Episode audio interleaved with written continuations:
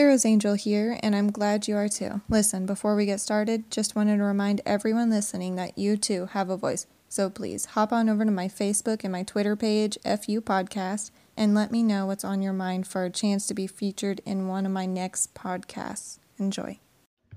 There are five different types of cheating, and here I'm going to explain those different types and go into a, a little bit of a detail of each one, preferably in the order that they usually go in. But a lot of times, you just got to take some advice with a grain of salt. So here they are. Number one, visual. And this could just be eye Googling or checking people out, porn, even, yes. And it could either be them checking out a person that is going to be the potential one that they do cheat with, or it could just be just the start of their cheating streak, like double tap in on some girl's picture on Instagram, or whenever you guys are at the mall or even Walmart and he just stops to rubberneck, you know, and visual, that is where it usually begins. Number two, mental. This cheating is the hardest to prove because this is all in their mind. So, unless they actually tell you, yes, I'm thinking about that other person, or yes, I'm picturing and visualizing someone else while sleeping with you, then you won't know.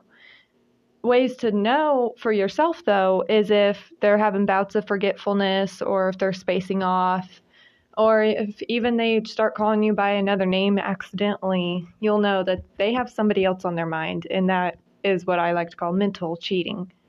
Usually comes after visual cheating because after they see somebody that they like, they're going to start fantasizing about that person. Or if they see an image on porn that they like, they're going to start saying, asking you to start performing as that person. Number three, emotional. This cheating usually results in detachment of the current partner you're with. Um, they tend to be extra friendly with somebody else. Usually kickstarts the cheating with a specific person they want to cheat with because they are making themselves vulnerable to this person. They are explaining their own emotions to this person. Typically, you'll find them always messaging this person on their phone, Instagram, Facebook, whatever they'll always be venting to this person about their current relationship struggles or just any life struggles instead of coming to you. Number four, verbal. This cheating kind of ties into the emotional cheating, where in emotional they're doing a little breakdown. But for verbal cheating to occur, it's usually cybering. It's where all that venting eventually turns into dirty pictures, dirty texts, and it could also be just even role plays like i covered in another podcast was the role play. That's verbal cheating because you're doing sexual acts in a so-called fictional world. And this one they will typically put down the partner they'll start fights and they'll start hiding their phone putting their phone on silent changing their passwords because they see this person that they are sexting or even talking to personally as a chance to get away from you. Honestly, that is one of the reasons why people cheat is because they're not happy with the current relationship they're in and typically there's nothing more you can do other than just be the supportive partner you have been. Last but not least, number 5, physical that is pretty self explanatory. It's where they actually commit to the act of sex. A lot of times, the guilt will seep through into their current relationship and make them detach from you, not do anything with you. Sometimes you can even smell the other person's cologne or perfume, see their hairs, the marks on their backs, the scratches. You can see hickeys, even, and a lot of times they'll come home late from work, which would be unusual, and they won't do anything with you, which is pretty red flag right there. I mean, that's pretty obvious at that point. And this one usually comes after the first four, although sometimes all it can take is the visual or mental. A lot of times, more so than not, those are the only two needed before the actual physical act comes into play for most men.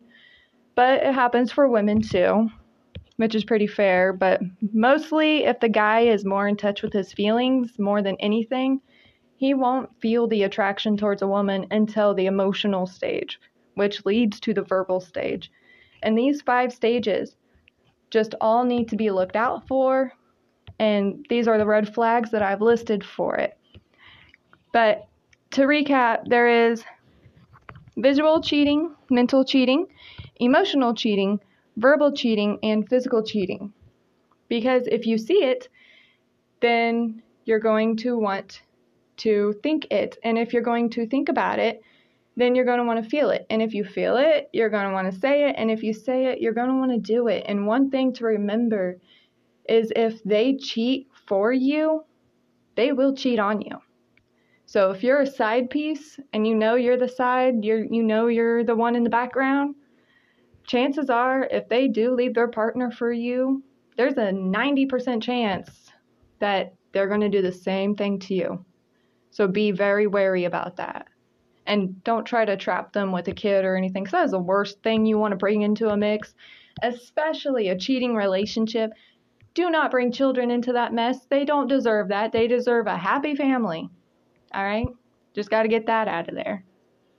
That's the end of today's show. Again, you can find this cast on Spotify, Castbox, and Anchor. And if you enjoyed today's show, be sure to let me in on your thoughts, and I'll see about adding them in my next podcast.